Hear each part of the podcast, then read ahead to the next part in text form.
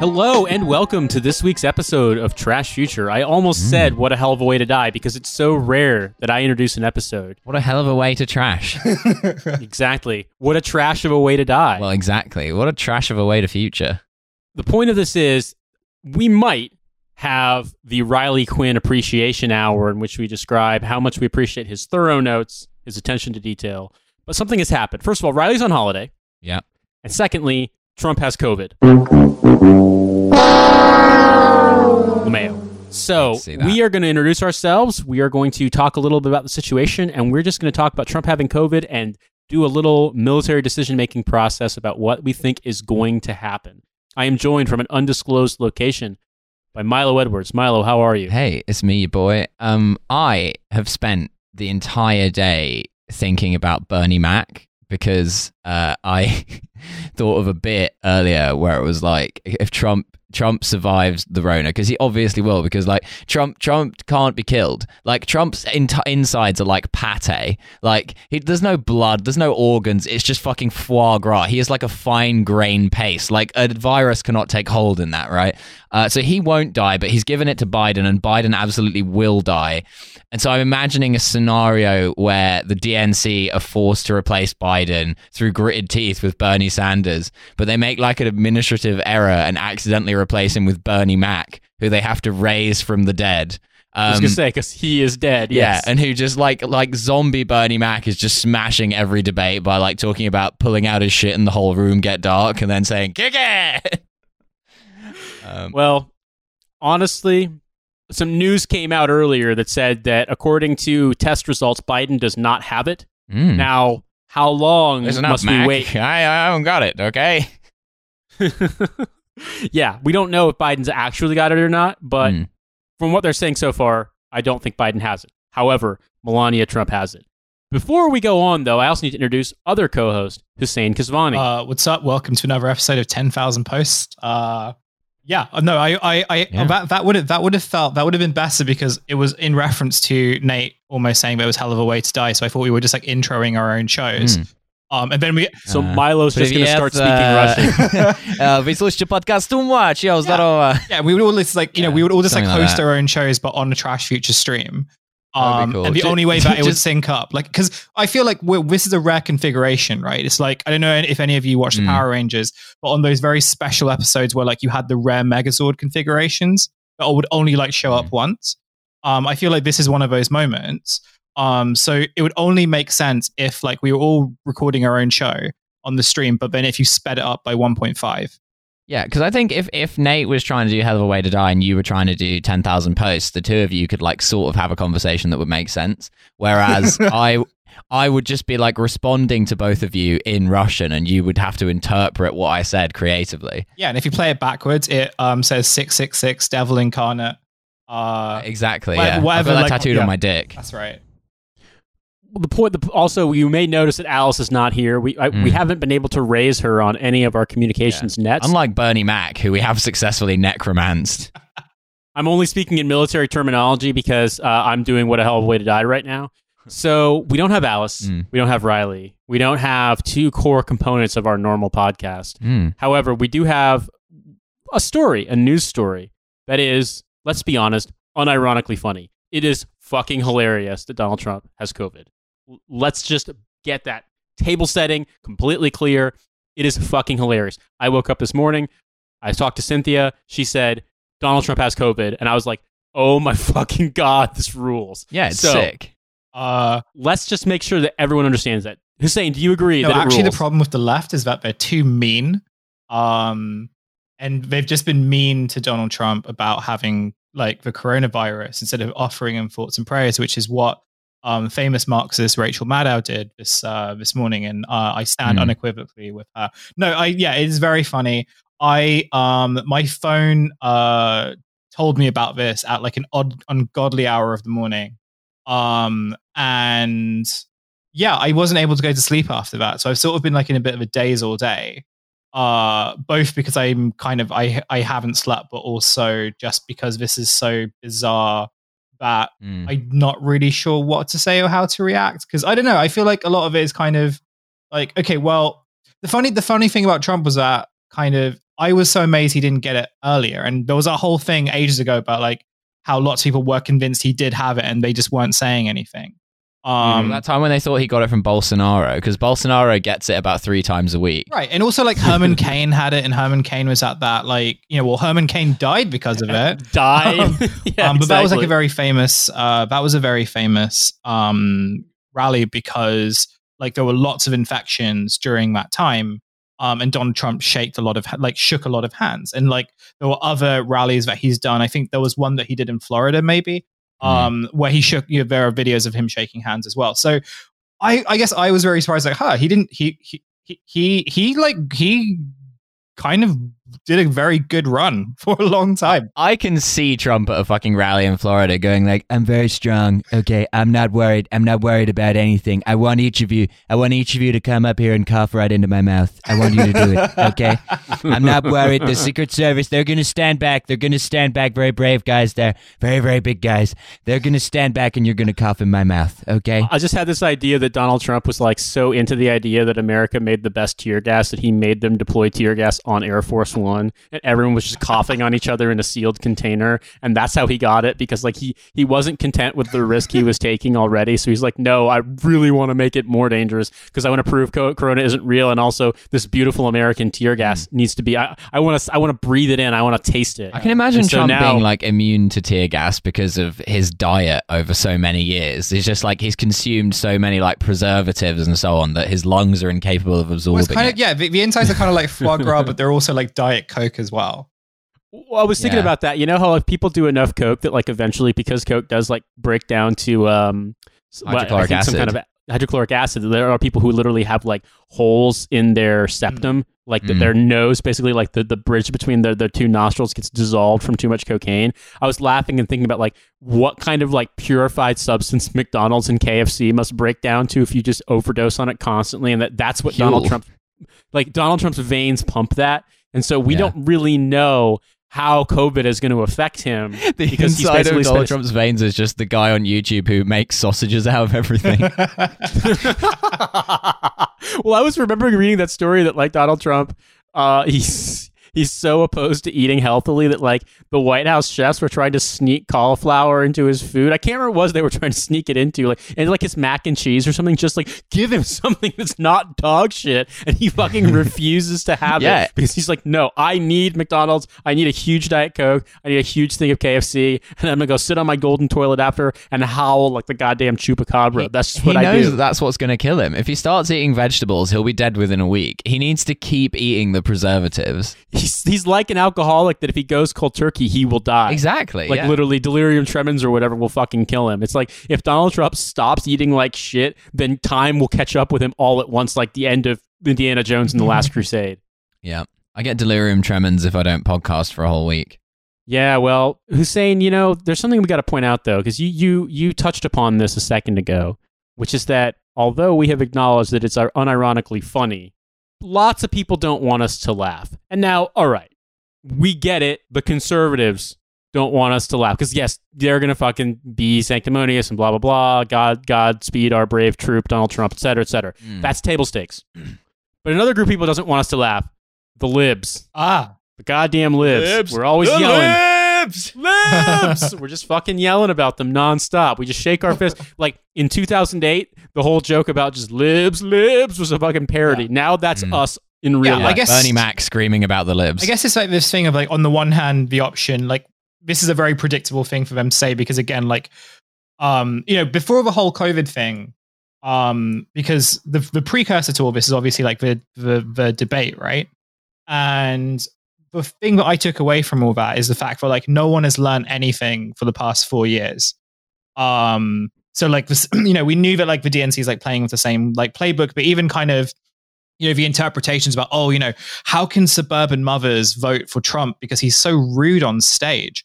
Um you know he's so mean to people in public. How could they ever vote for him? Look at Biden. He's so polite.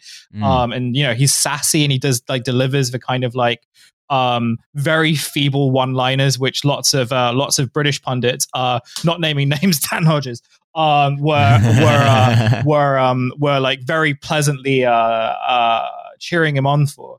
Um, there's yeah, I, I feel like there's this whole thing that no one's really learned anything for the past four years, and like the main thing is that libs just really want the norms back.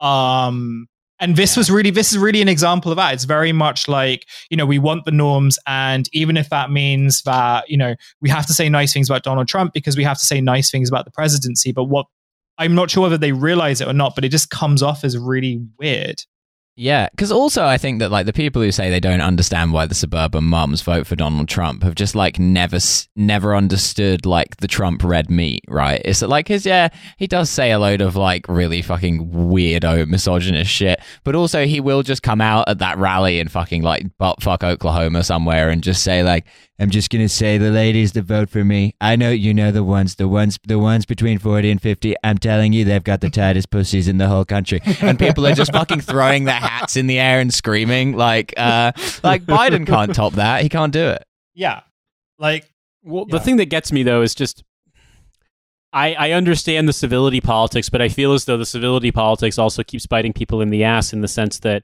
I want to just dream together. The three of us dream together. Mm. What would happen if Jeremy Corbyn tested positive for coronavirus? What would know my Union- he's got a he's gonna got a coronavirus. You know why? He's got a coronavirus because he hates Britain. And what he wants to do is he wants to give it to the Queen because he's been given a mission from his friends in the IRA, what are also in Hamas. See, the thing about it is, is imagine the cry, laugh, Union Jack emoji Mhm. Twitter, a phenomenon Hussein absolutely knows deep in his heart very well, mm, who could maybe even explain it in a Yeah. second. Imagine what would happen if Corbyn got it. Basically, literally, the BBC would be like, Oh, I think Diane Abbott miscounted the number of masks. no, no, no, no. Like, it's Hmm. basically that shit. Yeah. Like, nonstop. that would be on Have I Got News for You? Yeah, exactly. It, like it would be because the idea of being willing, being enough of a dupe to fall for civility politics when it only ever extends to the right makes me incredibly mad. And so I just feel like knowing that the idea that people are going to try to get into the have you no decency shit about anyone on the right, but certainly about Donald Trump is a goddamn joke. So, Hussein, before Mm. we talk about some premium lib tweets, I'm just wondering who are cry laugh emoji Union Jack Twitter? uh, I'm, I'm so glad that this has become britain like Britainology uh this is every one of our podcasts mushed together. We are we are the sausage guy YouTube, but for Uh, podcasting. so to, to understand cry laugh, to understand cry laugh emoji, you first have to understand the geography of Dartford. No, I'm just joking. Um, right. Uh, you have to understand the geography of Thamesmead specifically. That's right. You do actually have to do that. Um, okay. Um, I I don't really know how to describe it in a very succinct way, but what is is more of an observation, which is that there is a particular kind of account that uses a combination of particular emojis that sort of make every kind of tweet just infuriating because the posts are so it's almost as if you can't respond to them because you know immediately like if they use these emojis they don't know how to respond to you. Um or like you don't know how like you know that what you're going to have is like an unhinged conversation but also that like these the people who use it are just kind of incredibly their posting energy is so kind of chaotic that you like you can't dis- defeat them. And the british and the british flag i think is kind of like indicative of what it is which is you know um this uh kind of performance of online patriotism. But the cry laugh emoji i think is something special because the cry laugh emoji is like used by basically i think the worst people online. They are used by boomers. They are used by lots of kind of like right wing um pundit people. Uh it's almost used as like a signal. Like you know if you use like a cry laugh emoji um i don't know like I, you guys like must have had responses from guys who do cry life emojis right And they're used by those like uh, like the self-styled like right-wing comedians who play to like rooms full of dads like fucking Lee Hurst, Yeah. like the baldest man who has ever lived.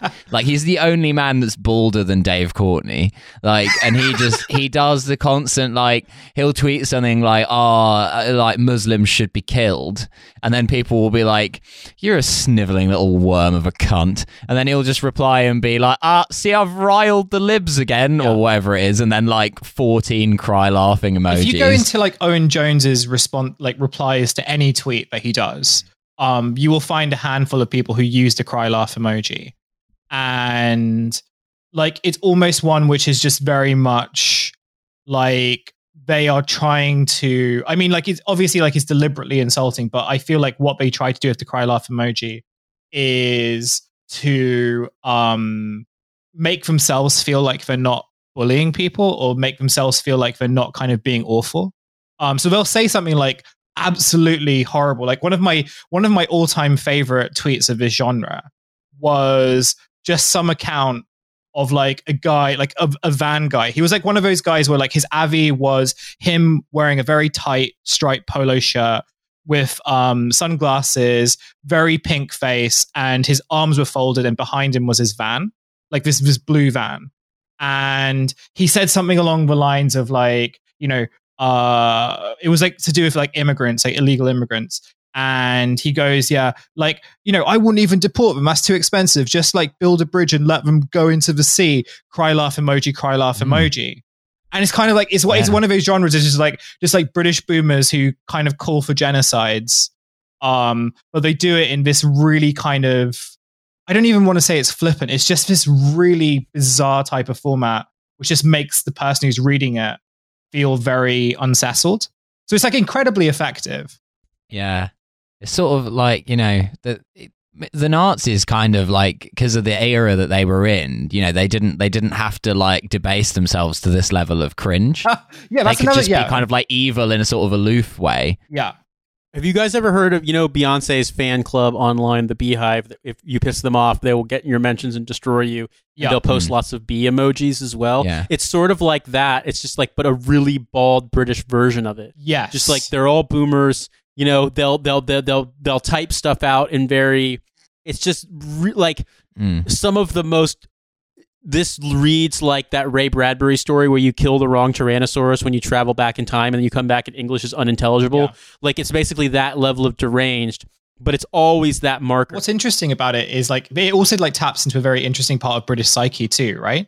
Which is that we know on Trash Future slash Britishonology that British people just like don't like enjoying things. I feel like they just They don't, don't. They don't like joy, but they also don't like other people experiencing joy. So the Kryla, Nothing makes them angrier than people being right? happy. So the, I don't like nonces, but I can't imagine a future without the nonces because without the nonces, who we hate? I mean, that is basically like that is actually a very Yeah. good observation of the British psyche. But like, yeah, it's ba- What would you have with a pie without a nonce? so like so so like the cry. it's not a yin and yang, if you will. You got to have one with the other. In every man, there are two wolves. One is a pie and one is a nonce. They're locked in a sort of eternal struggle for supremacy, but neither can achieve a final victory because they exist in a kind of dialectically opposed and yet absolutely symbiotic relationship, which holds them in a kind of homeostasis, but not in a gay way. what you got to realise is there cannot be one without the other. Because you can't be happy if you're not angry. You can't love a pie without eating nonsense. So when you get down to it, it's not it's not enough to feel happy without feeling angry at nonsense. I can't even have sex with my wife anymore without thinking about bashing a nonce's head in with a bunch of jellied eels. well, here's the thing, right? Here's the thing: is that that is who you are up against. You Yeah. are up against the sort of like do genocide, cry laugh Yeah. emoji, hang the travelers, Well, yeah, cry what- laugh what would- emoji, and then we're trying to appeal to civility and be like, "Ooh, you're not allowed to make What I- fun of Donald Trump having yeah, COVID." That's mean. What I was going to say was that like the cry laugh emoji, which is actually like the initial iterate is actually called like the tears of joy emoji. It's not even cry laugh. Um, it's the emoji you post after you bash a So, nonce's head in. that's the only. ki- That's, But then you smell the smell of the pie after bashing the nonsense head. that's that's the only kind of joy that I feel like British people actually allow other people to have, right? Um, you know, it is a joy that comes only from deriding people on the internet um, using like either your anonymous account or your like extremely dad British boomer account that your daughter like set up before she left home for good. I guess the thing for me is more like when I see that stuff, I realize that you know that there's no there's no shame, there's no you know bashfulness about saying all like the horrible shit that they believe, and so to me, it feels like it's a fool's errand to try and argue that there's this notion of civility that has Hmm. to be returned to. I just think the internet, obviously, social media, et cetera, has just accelerated the rate at which a people are able to share it, and b people are able to realize there are basically no consequences for sharing it. And as a result, you know, Donald Trump is a manifestation of that, and I think that the rightward slide across the world is a manifestation of manifestation of that in concert with some of the economic forces that have been taking place across our lifetimes. But I also think that if your only reply, if your only, you know, riposte to this phenomenon is to call for civility, you're basically appealing to I don't know if you have hall monitors in British British schools, but you're basically appealing to an authority and saying, "Look how good I am, look how bad they are," as if that's going to make a fucking difference. And that's the thing that gets me about some of these responses we've been seeing. And I do want to talk about them, although I feel like it was important to uh, to discuss the you know the the the Yeah. British Ouroboros of loving pie and hating nonsense.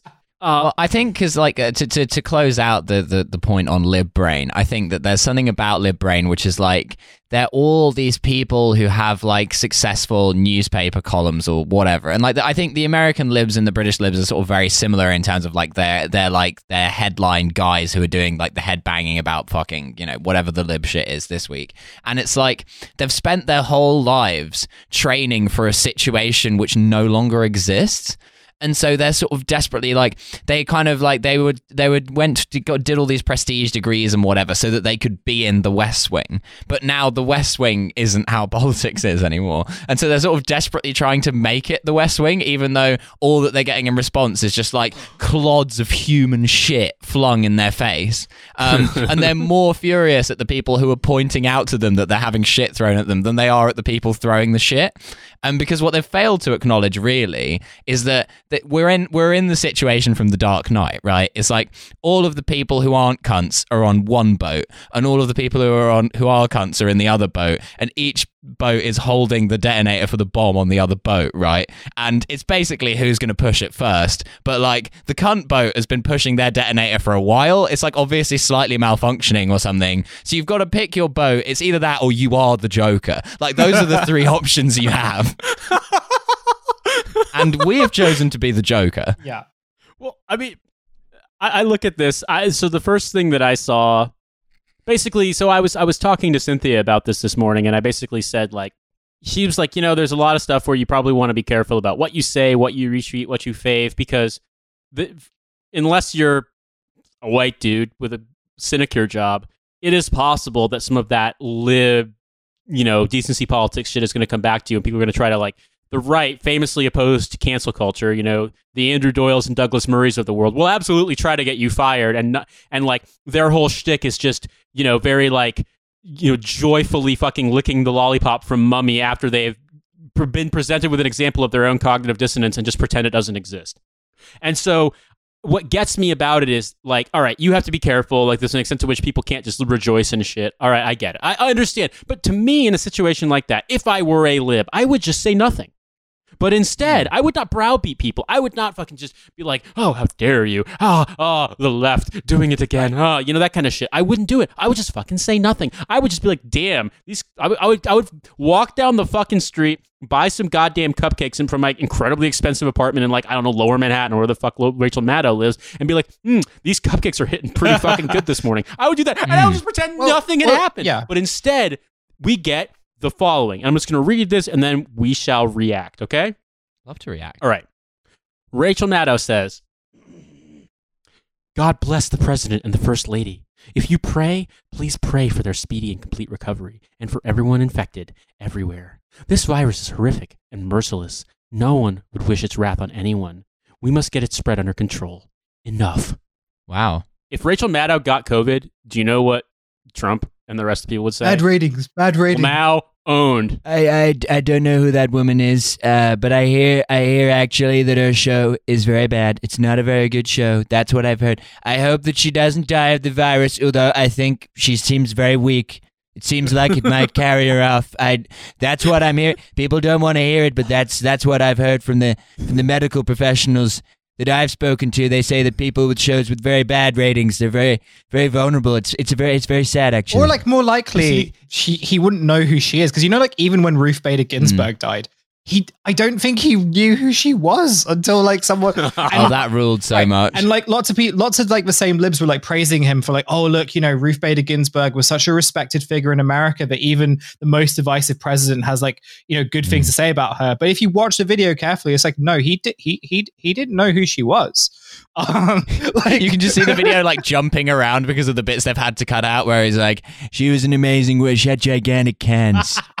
but People, I met her once. She gave me a hand job. What I was going to say, like to Nate's point, is like something that we talk about on like 10 10,000 posts all the time, which is that, you know, there's this tweet that goes around quite often, which is like, oh, if I had like a billion dollars, I would just delete my Twitter account and never post again. And it's like, no, you you would you would still post because a lot of people have like posting addictions, and it doesn't matter how like good they live and how great their material conditions are, they will still post because they are addicted to posting. And Rachel Maddow is like one of these types of commentators who is addicted to posting. So she has to say something. But I think there's also like a performative element to it as well, which is that like, again, and this is something that the right has been doing for the past four years. And it like it has been effective every single time, which is that whenever like people don't say anything, they will make a big deal about, oh, look, you know, the libs, you know, the li- liberals, or like we say, you know, the left um aren't kind of like offering their well wishes to the president, which like means that they're just kind of sinister. Um, but when they do offer these things, like the right will even not respond, or they'll still say the same thing, which is like, I think I saw a couple of things which was along the lines of, uh, you know, Rachel Maddow might be um, offering uh, prayers and sympathies to Trump right now, but she's been so mean to him in Mm. the past and all that stuff. So like they will still rat fuck you in some way or another, and like the liberals keep falling for it. And it's kind of like, yeah, the been, best She's op- been very unfair.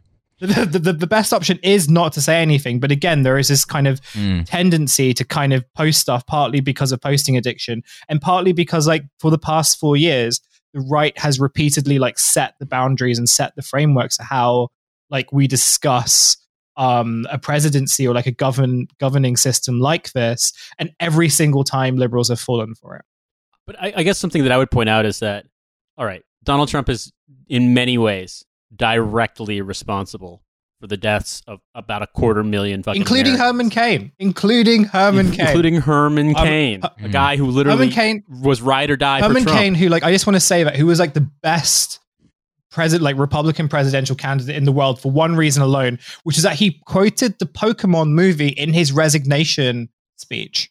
Yes. He he he got offered up in Certainly sacrifice. to caught them all because, in the end, didn't he?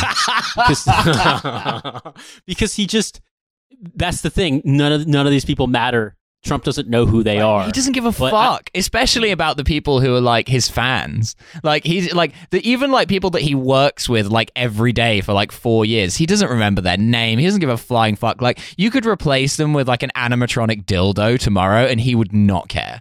No, he doesn't even. I mean, there's an extent to which you wonder if Trump even has object permanence. But it's just one of those things where I just I watch this happen and I watch people fall all over themselves. And I think that's actually a good point you raised, Hussein, which is that think about um, the extent to which i when you don't make the statement, if you're a public figure, then okay, then you're doing something wrong. And if you do make the statement, it's not good enough. I think this is in a way a permutation of what I'd call Jeremy's law, Mm. which is that Jeremy Corbyn not making a fucking statement or fucking sympathy for Donald Trump. And then when he does, it's like, oh, Jeremy Corbyn's probably, he's mad that he's not killed enough people in Israel or something like that. Invariably, whatever you say is wrong. And then if you don't say anything, it's also wrong. I so love that to is be a mad conundrum about that. Um, For, for, a, for, a, for a politician. I'm very, I'm very excited uh, for there to be some British posters with like suspiciously straight fringes posting takes like, whilst I may disagree with Donald Trump, I think welcoming his infection with the virus, it's frankly disgusting because if nothing else, he has stood with adult human females against the introduction of dangerous sex offenders into their bathrooms. yes, I mean, like I said, you, you you you lie down with these people, then you're obviously obligated to a wake up with fleas to complete the metaphor, and b Mm. Defend them when they do hor- and terrible fucking shit. Uh, another example of this, one that I found was if you're familiar with Lis Smith, L I S Smith, Oh, of course, uh, the formerly former Buttigieg campaign manager. the Ford Boomerjet, uh, Boomerjet, Boomerjet. ball. Uh, that's that. If you, if, you, if you like your lead poisoning, you can keep it. uh, Lis Smith, who who was uh, a Republican for a long time, was just a Republican, And then also was like that to- replying to her own tweets with an alt, wasn't that a thing? Oh yeah, oh yeah, yeah, yeah. That whole phenomenon, uh, uh, uh, garbage shit to your person is basically mad at people for laughing about Trump, and she uh, she responded to people criticizing her by saying, "People dying isn't fun," because people are saying, "Don't spoil the fun." It's hilarious that Trump has COVID. All right, it is hilarious Trump has COVID. We have we have scientifically proven this. But the thing that gets me is I do think, and Milo, you and Hussein both brought this up, that the West Wing brain is such a deeply cursed and true thing that the extent to which people believe that if they just believe in civility and balance hard enough, in the same way that, for example, recently Nancy Pelosi, the uh, the Democratic Majority Leader, um, the Speaker of the House of Representatives, basically said uh, that America needs a good and just and functioning Republican Party. No, fucking doesn't. I don't need that shit. Also, that is a fucking that is a contradiction in terms. Like the very nature of the Republican Party is that it's like a completely venal and corrupt institution. Like, there's no way that like the Republican Party, with like its stated aims and values, can be anything otherwise. Because any party with any hint of a moral compass would not be the Republican Party. I mean, people were, were were joking that like there was there was a study. I, I don't remember the university. I believe it was a European university. It might have been a British university. I don't know. Who did like a plotting chart basically to uh, based on policies, and based on platform, uh, stated goals, etc. Like chart out the levels of basically left wing, right wing, and xenophobic, not xenophobic natures of different parties around the world. And like the Republican Party was basically just a massive outlier with basically the Truth and Justice Party in Turkey and Fidesz in, in Hungary. And it's like, so the idea that America needs that is insane. And so, but that's that. It's that same West Wing brain phenomenon. And I feel like Lis Smith basically saying you're not allowed to laugh at Trump getting Mm. coronavirus. Well, There are lots of big Turkish posters coming out in favor of Trump today. I mean, it's just it's such a I don't know how to say it, man. Like it's once again appealing to an authority that you believe A exists and B has power that is going to somehow reward you for behaving so well. You you you refuse to stoop to the bully's level while the bully, the bullies pulled your trousers down and called you a doo doo ass. And you think that is somehow going to win. And it's just like I don't know how many times this has to happen to people before they acknowledge that there is no benefit to be gained from staring down, you know, a situation that if if anything, it's fucking poetic justice, Jesus Christ. And saying, I, I won't stoop to that level. That's that's inhumane. No one should say. Oh, it's because like- acknowledging the reality of the situation gives them more psychic damage than actually just constantly being like browbeaten by their opponents. Because even though they would fare better if they were to like admit to themselves that like the entire way that they've gone about politics for the last 20 years is just wrong and they're fucking lost. like to do that would give them so much of a fucking brain hemorrhage that they would rather just keep being like shat on from a great height by like the world's dumbest fail sons. Like I don't know what it would be like to get owned every day of my life by Donald Trump Jr. Like a man whose brain is like made of like the slop that Wendy's throws out. Like I don't know what that would feel like, but I imagine like when you've done it for long enough, you have to rationalize it to yourself, right? If you if you start to admit that you never needed to do that in the first place, that's a dangerous path to go down.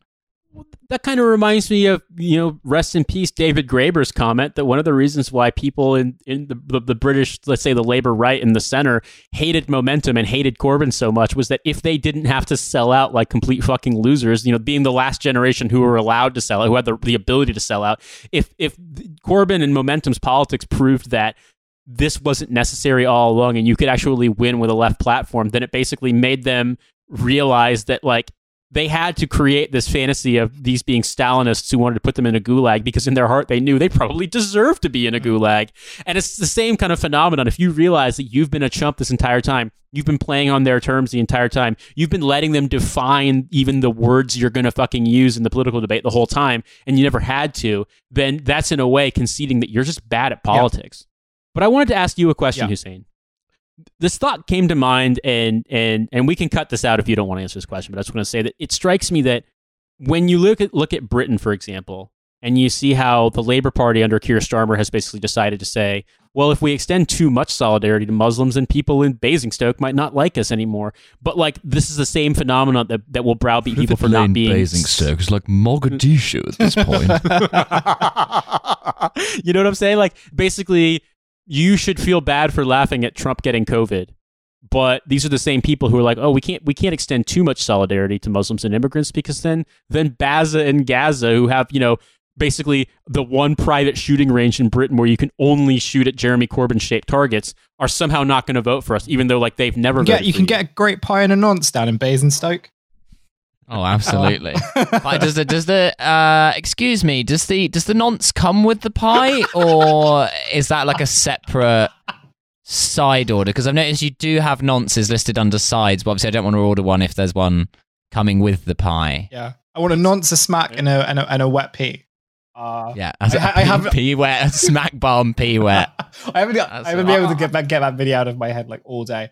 Um, it's so funny how shocked Americans are by that shit. I just forget Yeah. that like I they don't know. I genuinely know. think that I'm fucking responsible for that, man. Did you see what happened? Because literally, I made the, the joke about the fucking Christmas dinner in a tin thing, and I was like, this could literally be real or fake. That's what I love about Britain. yeah, that And is a that is definitely fake because that, that was doing the rounds years ago.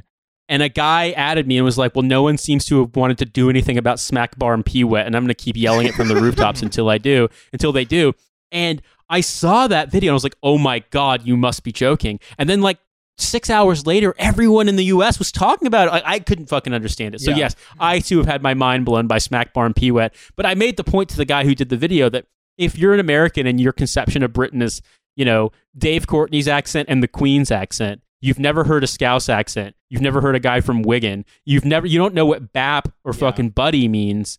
The idea of someone coming in and be like, "We'll see what's this chat." Smack bar and pee wet. It's no peas, just wet. It's gonna completely blow your mind. Like people were watching that video and being like, "I don't understand it without the subtitles or with the subtitles." Um, yeah, I was thinking about like the Keir Starmer stuff uh, that you just said now, and it's weird because I don't really have like a take on it, mainly because as Smack as bomb Keith Wet. Uh, well, yeah, that's a Smack Farm Keith. What the fuck's sake? Um, that's a great username. Um, yeah, I was, Yeah. I was, I, I was, I was gonna say uh that like he hasn't really said much on anything. Um, so all of this is kind of just like implied on the basis that like, well, he's not saying so. Like, you know, very recently, for example, like Labour MP Naz Shah um won a settlement with Leave.eu because Leave.eu like, and they did this like for a long time. They kind of like took a they took like a joke that she had made on Twitter and made it appear as if like she was supporting grooming gangs. And anyone with like with half a brain could see, but like that was clearly not happening. But Leave.eu Fortunately, all of their followers were well below the half brain mark. So yeah, I mean, you know, they they they uh they they were just like well-meaning folk from Basingstoke. Um, What would you need two halves of a brain for to trick children into having sex with you? that's right. That's well, that's what I think. That's right. That's all, that's also what I think. Um, you know, and this this kind of thing had been going around for ages. So like when Naz Shah like won the settlement and the apology from Leave.eu, the fact that like, you know, I didn't really see anything from either Keith Starmer or the Labour Party sort of kind of it's more to show like what they think their priorities are. Um, but at the same time, we also really haven't heard much about like what the new priorities of Labour. So like, you know, there are lots of kind of Starmer supporters on Twitter who like just point to the fact that like he's doing slightly better in the polls than Boris Johnson at the Mm. moment. And they're kind of indicating that as being like, oh, you know, Jeremy Corbyn could never, could never, could never get to this level. Um, and again, it kind of just goes to show that we've really learnt nothing in the past. Apart from in like 2017. Yeah, we, well, Yeah. it does also go to show that we haven't really learned anything in the past four years because after kind of so long of being told that, like, even when Corbyn was doing very well in the polls, um, but you know, polls don't really matter. Like, look what happened in America in 2016. Um, again, the same columnists and the same columnist class that like keep um, but who are obsessed with 538 polls showing that like Biden will Mm. beat Trump are kind of pointing towards these polls as like evidence that, you know, and just saying, you know, get rid of the Trotskyites, get rid of the hard left, and like, you know, you'll see these numbers Yeah. without sort of realizing, but like, no, there's there's no historical trend to kind of Yeah. show that any of this You have to get rid of the. Nazis, you idiots. um Fucking that's the thing morons. That, that's the thing that gets me too. Also, just to interrupt, is that like they always look at those polls and say, "Look, see, they're only two points behind," ignoring that Labor was at 1.8 points ahead under Corbyn, but also not acknowledging the most important point, which is that even with the worst death rate in Europe and the worst economic contraction in, amongst developed countries, the Tories are still polling 40 and percent also and yeah, always and are. also it doesn't matter because the Tories have got like five, you know, they've got like just shy of five years, right? Um, Yeah. know, because they have like the fixed term parliament. So none of the polls actually matter at this point.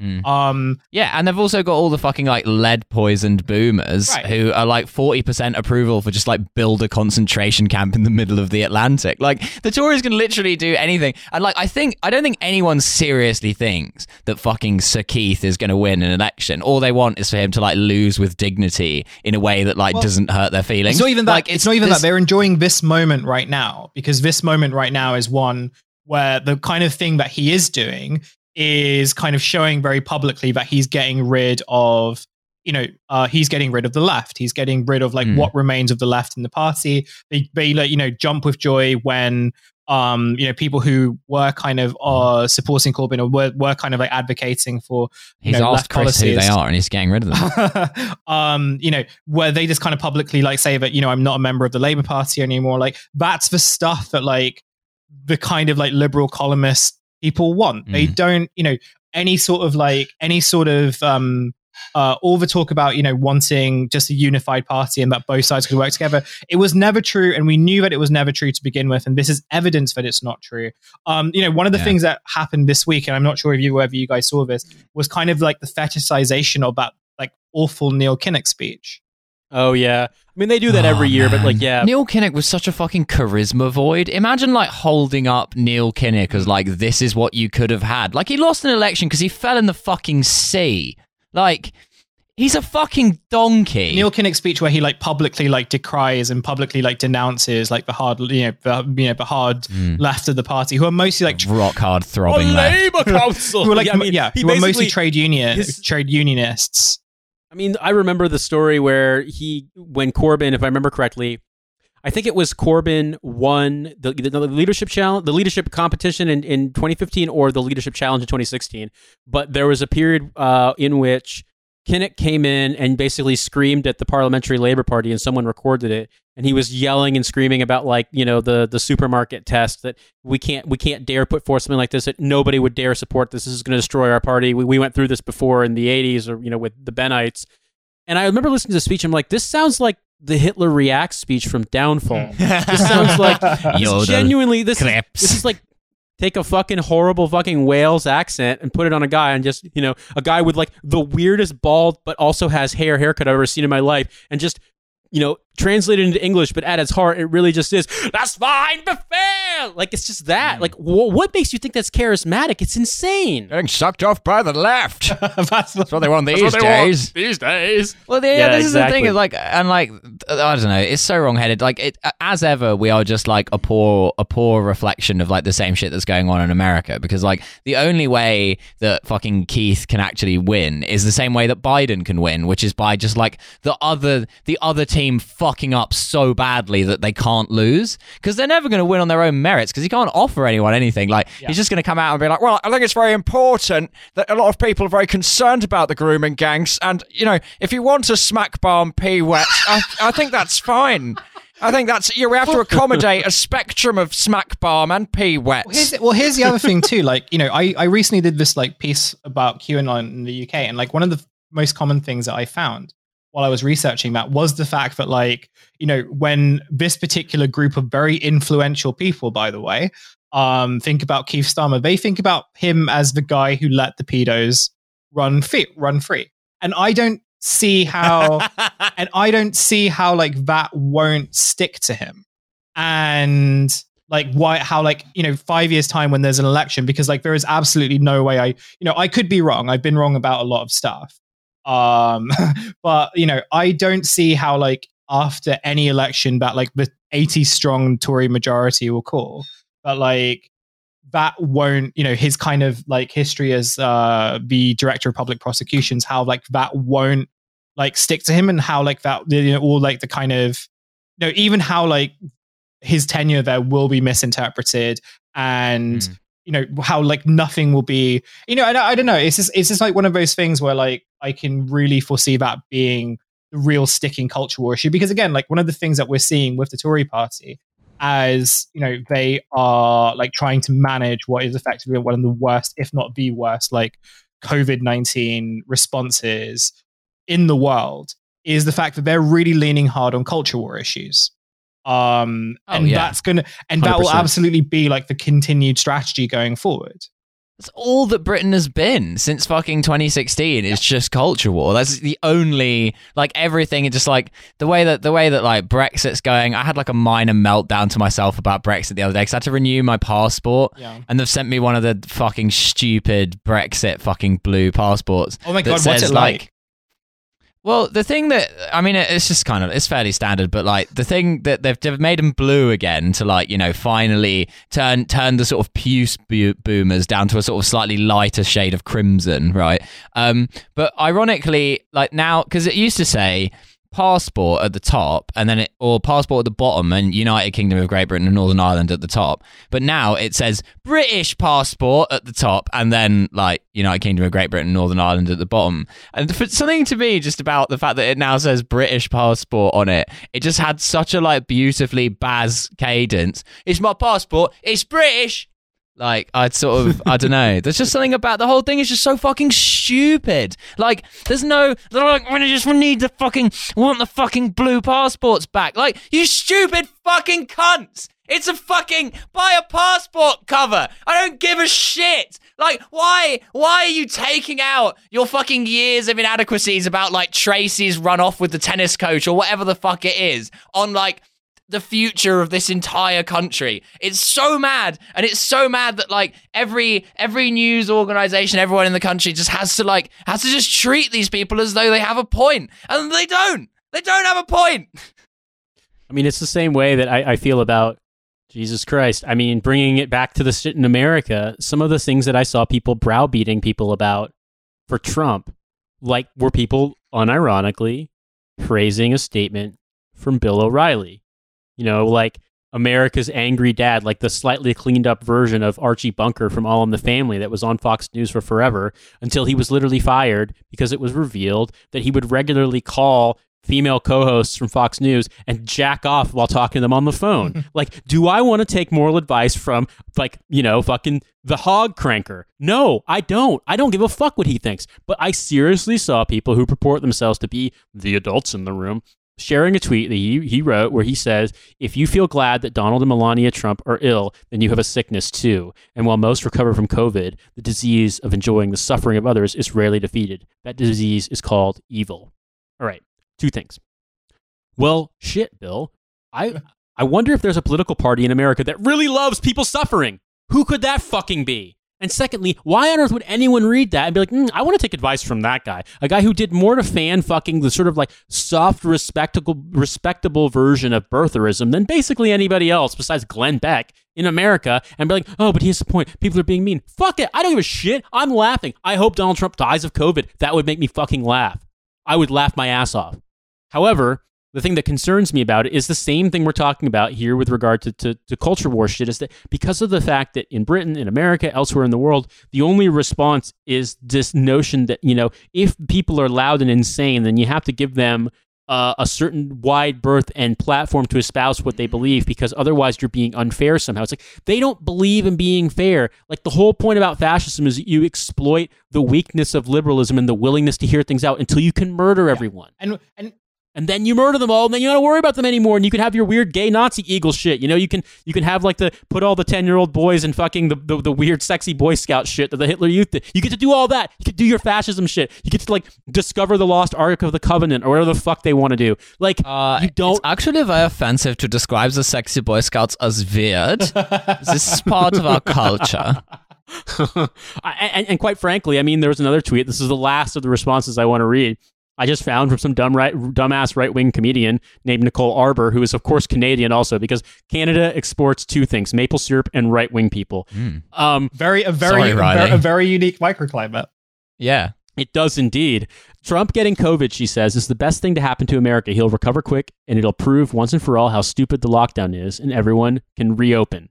What the fuck, man? Just Uh, they had fucking Isabel Oakeshott on the radio talking about it this morning, and I was just like, I had to explain to my mum who Isabel Oakeshott is, and I just felt my brain melting as I was attempting to do it because it's just they just said, "Oh, we've got Isabel Oakeshott on," and I just went, "Oh fuck!" And my mum was like, "Why? Who's that?" And I'm like, "You don't want to know." She slid into my she, yeah, Yeah, she man. slid into my DMs once. Um, so I, I, I've, Really? I've, I've told this story before, right? Not like in a it was a very it was a very weird thing, but like we you know a friend of the show or like tangential friend of the show, Mark Stefano. Um, it was it, was it was it was the Ox- mischievous it- Saracen. Yes, it was the it was um it was the um it was the uh it was the Oxford Parkway thing where I convinced her that like uh, Mark Di was parking in the disabled bays of Oxford Parkway. Um, so she so she slid into my DMs and was like, um, uh, like, do you, like, have you seen him before? And I was like, yeah, yeah, all the time. Like, you know, he he parks in the disabled bay. Um, because she had gotten really mad about car parking spaces. And like her thing was like there are too many car park like disabled car parking spaces at Oxford Parkway. Now, I don't know whether you guys have ever been to Oxford Parkway before, but it's a huge car park. I have. It's a huge car park, right? Because it's a huge station. Um, so it's like something that you don't really need to complain about. But she was complaining that like people with two legs or like people who like weren't disabled uh had to walk for longer than people who were disabled. So she slid slides into my DMs and she says like, "Oh, can you go to Oxford Parkway and just like you know take a picture next time he does this?" And I said to her like, "For you, Isabel, I'd do anything." And then she sends me like this wink kiss emoji. well, you know what? I asked I asked Kool and the gang, and they basically sang a song in response, which was "Tories are hot for Hussein." Dun That's dun right. dun dun dun dun dun. Yeah, That's exactly. right. They love That his. well, I think right. I think everyone on the podcast has had a dalliance with a hot Tory apart from Nate, probably. Yeah, that's not happening. Not yet, anyway. I mean, like, I feel like you've had a few like close shaves. Yeah, well, I mean, here's the thing, right? I, I feel as though the, the part of the point that you're getting to there, that I think all of us are getting to, is that in a, in a situation like this, which is a which you know is is evidence of a larger crisis. Even when you want to laugh, even when you want to be like, "This is funny," "This is probably good," you are reminded with the absolute crisis of liberalism and the inability to deal with the present moment. And I think, to me, that brings us to the next point, the second segment, if you will, season two of this episode Mm. Which is I want to talk about what do we think will happen with Trump and COVID. And I've plotted out three courses of action because this is still technically an episode of What a Hell of a Way to Die, and we're doing it military style. Mm. Yeah, let, us get a sit rep on that, Nate. All right, so I think there are three potential courses of action. COA one, all right, Trump dies from COVID. Now, this would be the banter outcome, Obviously, but I also think that this would create a situation where Republicans kind of treat him as a martyr. It drums up more support. Maybe the QAnon people think that like he was killed by the deep state, so on and so forth. This might help Pence. Pence is a negative void of charisma Yeah. in the Stephen Kinnock vein, or correction, the Neil Kinnock vein. Not Stephen Kinnock also is devoid of charisma, but Mike Pence is less charismatic than than Stephen Kinnock as well. Um, yeah, no, I think in the scenario where Trump dies, I don't think we end up with President Pence. I think we end up with like President like Gary Busey. I think you end up with something like deeply cursed. there's also some things with regard to if the person on the ticket dies, whether or not uh, elections are allowed to go forward in certain states. You know, there's a whole like it's it really does depend on you know state to state. I also think that there is a lib lib fantasy that says that if both Pence and Trump get it and are incapacitated, die, etc., that somehow the Speaker of the House becomes the, the president because that is the succession. And I'm just here to tell you that it doesn't matter what the fucking Constitution says. It doesn't matter what the law says. Like if you believe that like you're going to do your homework hard enough to make Nancy Pelosi president, you are just you don't understand America and you don't understand the Republicans. That will never happen. So Yeah. I think And Nancy can't piss them off because she needs the adrenochrome. I think Trump Trump dying while it's a, it's a possible outcome, it's a banter outcome. I do think it will be really bad. Uh, I think that it'll it'll it'll activate true sicko mode in American politics in a way that we haven't seen in a really long time. So while it would, of course, be the funniest in a way, hypothetically speaking, you know, like objectively, it Mm. also could be the saddest because the, that that goes into full on. Everyone just shrugs their shoulders mode. When you open up that loot box, you have no idea what you're going to Mm. get. Yeah, yeah, I think so. I mean, like, yeah, I mean, obviously, like Trump dying is it's the best outcome for the podcast. Like, it's the best, you know, in terms of like, you know, it's going to be fucking Dan Crenshaw doing push-ups in front of his coffin or whatever. Like, it's going to rule. Like, I love it. I can't wait to experience that future, but also it will lead to an even deeper slide into fascism somehow. I'm completely certain. Yeah, I mean, you'll have like Tom Cotton. Like, all, you basically have like someone who like, oh, what's his name? Um, he, the actual like fucking fascist who like writes his speeches. Um, s- name is like Stephen Miller. that's it, right? Yeah, like I, I don't know, like you know, the people who have sort of Yeah, like the really guy from the band. the guy from the band, the, the Stephen Miller band. Um, Yeah. Some people call him the space cowboy.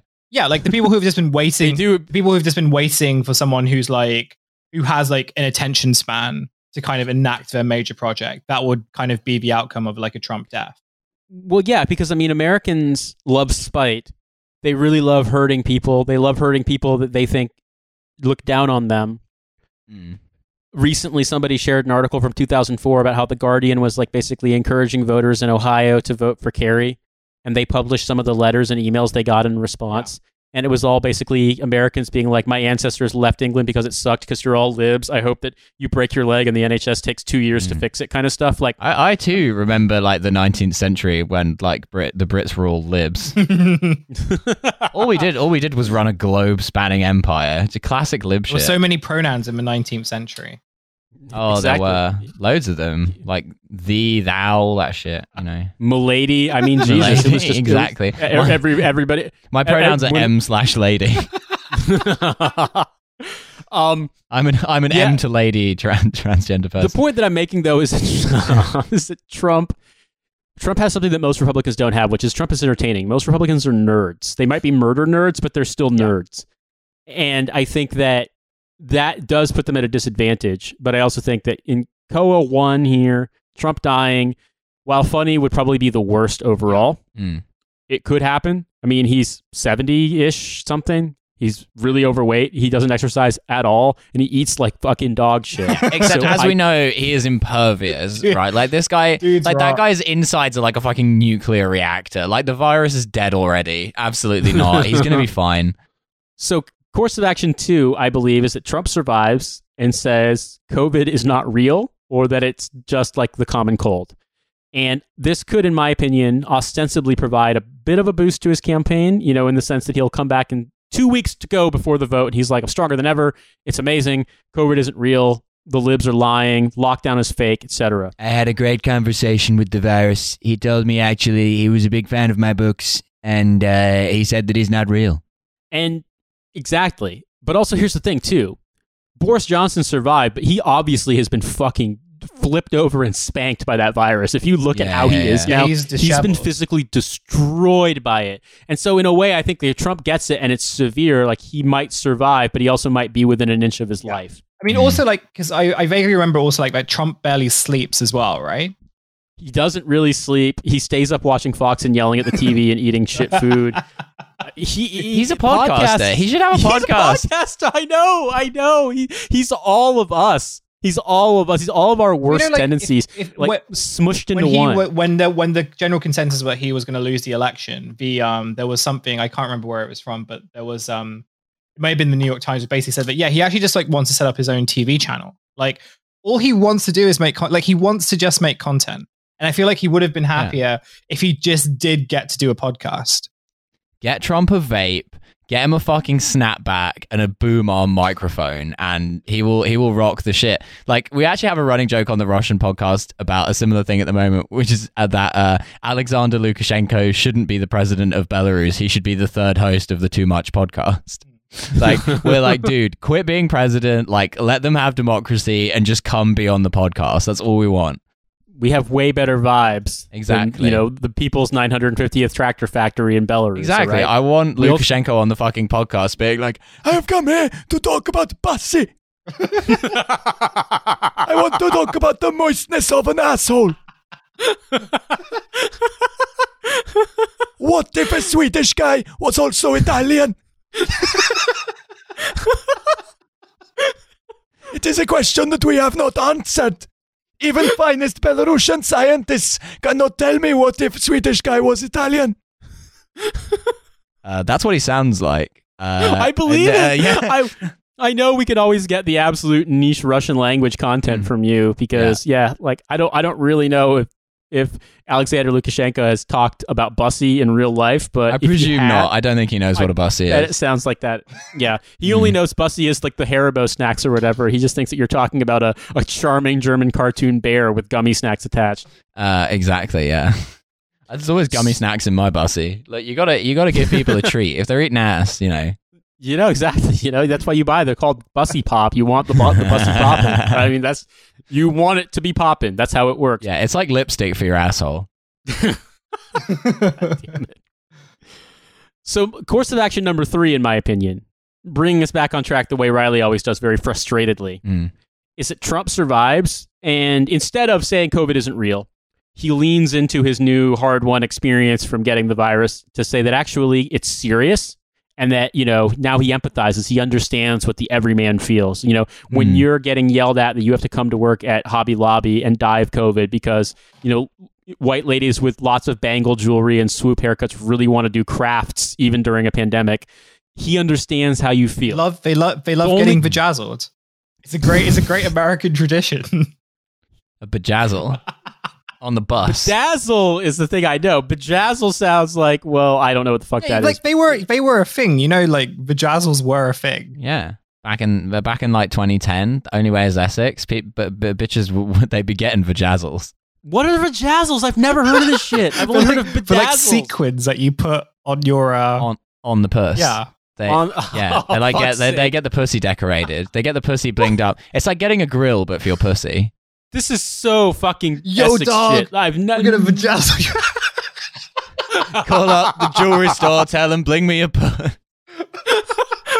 Nelly, Nelly just went to Essex, man. Nelly, Nelly was in fucking Brentwood. He went Yeah. to the Sugar Hut. He went down on a girl in the fucking toilets. I mean, I, I, Uh, I'm, just, and- I, am just imagining like Tim Westwood, like pimp my wife, where he just gets your wife bejazzled. I just imagine. I'm so excited about the idea of just like it's like 2002. Nelly, Nelly is like in the VIP area at Sugar Hut, like pulling a girl's panties to the side, and then immediately calls Paul Wall, and he's like, "Yo, you got to see this shit.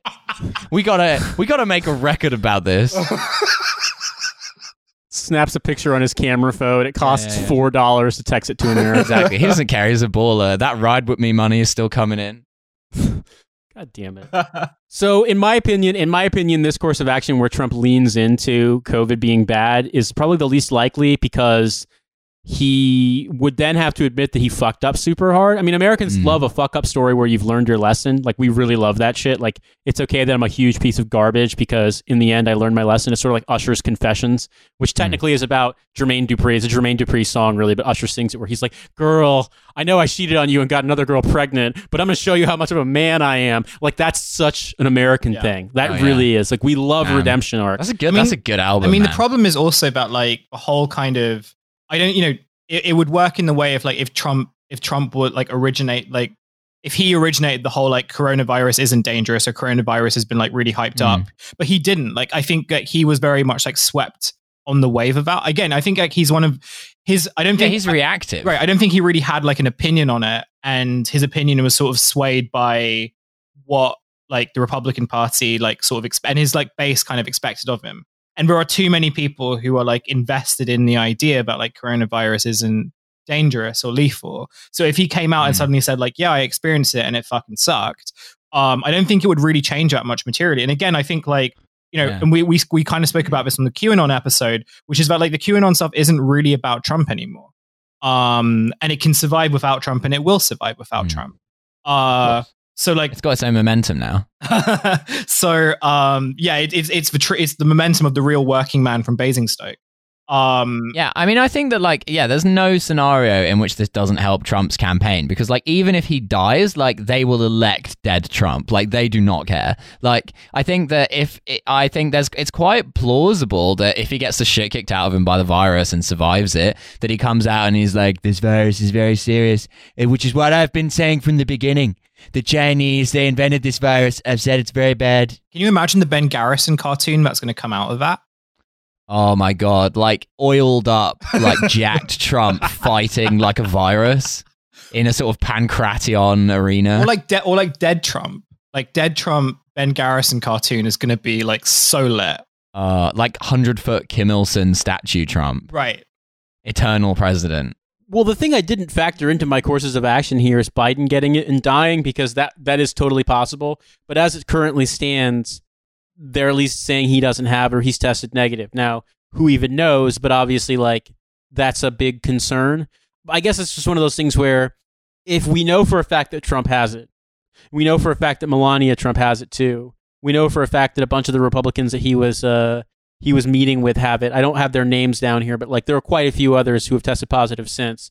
Then we absolutely know that like this is this is the thing that's going to dominate this next month at least until he either dies or comes out of isolation, the hospital, etc.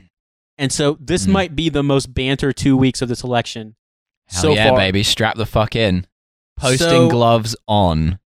I guess in a way, we've gone through and we've talked about it.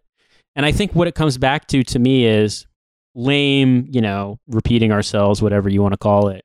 But it strikes me that in this moment, you are seeing, I mean, if Rachel Maddow, for example, and I'm going to be harder on libs than conservatives, I know because like we know what we're getting with conservatives. They aren't duplicitous. They tell you flat out and they mean it. Yeah, they're apes throwing shit at the wall. Like, what do you expect? Like, they're what do you apes. what do you think? Like the Yeah. guy, the same guys doing cry laugh emojis about doing genocide. Like that's what they actually believe. And here's the thing, right? If Rachel Maddow really believes that everything about Donald Trump's campaign, everything about his presidency has been a Putin psyop, that Vladimir Putin did it all and he's controlling, you know, him with compromat and disinformatia and all the fucking whatever shit. Yeah, Then for her to Disinformatskaya, say- the metro station where they meet. Exactly. That's where he gets his his disinformatia from Vladimir Putin himself. No one in Russia would notice Vladimir Putin just hanging out with Donald Trump. No, they wouldn't do that. No. if all of this is true and Donald Trump is, you know, the Manchurian candidate, sleeper cell, Russian agent, surely him being incapacitated and potentially dead is good for America, right? But if Rachel Maddow was like, no, we must pray for his recovery, then it's like, were you just kind of rolling with that? Did you do you not actually believe any of that shit that you've been saying for four fucking years? The ultimate lib thing is that like now Donald Trump has like outlived his usefulness to the FSB, so they've given him the coronavirus to finish him off and cover Oh. their tracks. That's like Yeah, that's exactly. the galaxy brain liberal QAnon take, which I'm sure we will see. Well, I mean, I guess we have to defer once again to the guy that all the conspiracy theories in Britain are about, Hussein Kesvani. Uh, What- will you be what- at Trump's bedside if he's um Well, I was- you know, I put I- into St Tommy's Are you going to whisper whisper hadiths into his ears to convert him on his yeah, I was deathbed? flirting with the idea of like come doing a bit about how um the, the US is kind of like uh they they're desperate to get Trump back in good health, so they've called the only person who knows how to fix it, which is um chief doctor uh at St. Tommy's Hospital in Luton, um who uses a very unique ASMR healing technique in order to uh to uh to eradicate the coronavirus. Yeah, you have to post that. I'm I'm sorry. it's it's a rule. It's a law. Yeah, I, I feel I feel Um, like after the whole Boris Johnson, when I did the whole when they did that with Boris Johnson, how many people got mad at me? Like I'm just very afraid of like unhinged Americans. So funny. um, so we'll figure out a way to do it. when we talk about the way in which this is, I mean, invariably, I, I- I do think that it could be bad for Trump. I mean, look, right now the polling for Biden is really, really high. Like it's outside of the margin of error. Right. Like it's, it's, it looks like he's in most cases close to, if not at, a double-digit lead on Trump in states that matter. In states like he's two up in Iowa, which leans Republican. He's with very close, if not up, in both Georgia and South Carolina. Like that's unfucking precedented. So I mean, there's there's a lot. Obviously, voter suppression, et cetera, is a huge deal, and the, Republic, the Republicans are going to try to discredit it. But I mean, there's no denying that Biden's lead has held, and right now it looks like he will win the vote. But I also, so I also don't think I, I don't want to look at it and be like anything that happens to Trump, no matter what, is always good because I feel like there's an extent to which the circumstances of what are taking place right now, like, Yeah. Uh, are undeniable. A lot of people are pissed off. My- yeah. But I also think that there's going to be a conspiracy. There's going to be dumb shit happening, and I guess we've just gone through a bunch of courses of action. So I wonder, Hussein, what My do take you? is that like well number one like, I don't think elections matter. I think that like regardless of what's going to happen there are going to be conspiracies anyway. So even if like Trump was fine and he lost the election, he's said multiple times that like yeah, I'm not, I'm I'm I'm not going to like, you know, concede. You know, I'm going to um and you know, and I'm pretty sure like the Republican Party have kind of agreed with him that he shouldn't do that and they will find ways to kind of rat fuck him either by like you know bringing out uh false stats about like you know uh like postal votes like doing voter suppression like and they've got like history informed doing this so it's not like a completely unfeasible thing. Um i think that like with trump with like a trump death like your conspiracy theories are going to run wild and like even if like biden still wins out of that um you know uh that kind of sets a real hotbed for um like uncontrollable conspiracy theories. And we sort of know um we sort of know you know in the short amount of time but like qanon has become mainstream like we've seen how that's influenced like both republican congressmen and senators uh but also how it's just like impacted culture generally. Um so really what i'm thinking at this point is that like the outcome you know the, the kind of cultural impact of this is going to stay static regardless of what happens in the end. And like I, whatever like liberal fancy of like joe biden bringing civility and order and trust back in the institutions and everything that's that's not going to happen. The damage has kind of already been done and the damage um is going to get worse like regardless of like who wins. So i think my personal feeling is like the best kind of possible outcome is that like trump makes like a recovery and like he kind of just about wins it again. Um, I honestly feel like that is like the best kind of like. I wouldn't say it's the best outcome because again, it's one of those things where it's like you know a lot of people are going to die and a lot of people are going to like you know loads of really bad shit is going to happen in a Trump presidency. But again, I kind of think to myself like you know the kind of cultural tides are pointing in a particular direction, which I don't think is going to be influenced by any presidential candidate. It just feels mm-hmm. so much bigger and it feels so much more kind of global and again, we talked about this in the QAnon episode, how like this is really like a unified moment of uh like the the, the appeal of QAnon is really about this uh unified feeling of like malaise and helplessness and um you know just kind of not even like distrust in institutions and governments but just kind of the acceptance that they aren't going to do anything. So um it's up to like the people to kind of just become vigilantes and take stuff into their own hands. So I know. I feel like you know the, the the the most likely outcome that we'll probably see are like a unified volunteer border force um uh, guarding guarding the border of like Ohio or uh I don't know like uh Indiana or whatever and um everyone just going on volunteer uh nonce hunting like not yeah nonce hunting I guess so. What you're basically saying is, I mean, I, I I think I hold to the position that obviously, as much as I don't like Biden, it's better if Biden wins than if Trump Mm. wins. And so, as I understand your position, you're saying you you you think that the best case scenario is Trump is able to continue the way that he was before in the election, so it doesn't it doesn't lend credence to the idea that you know he's been spiked by the deep state. Yeah, oh, I mean, like I feel like again, I don't know. I could be completely wrong.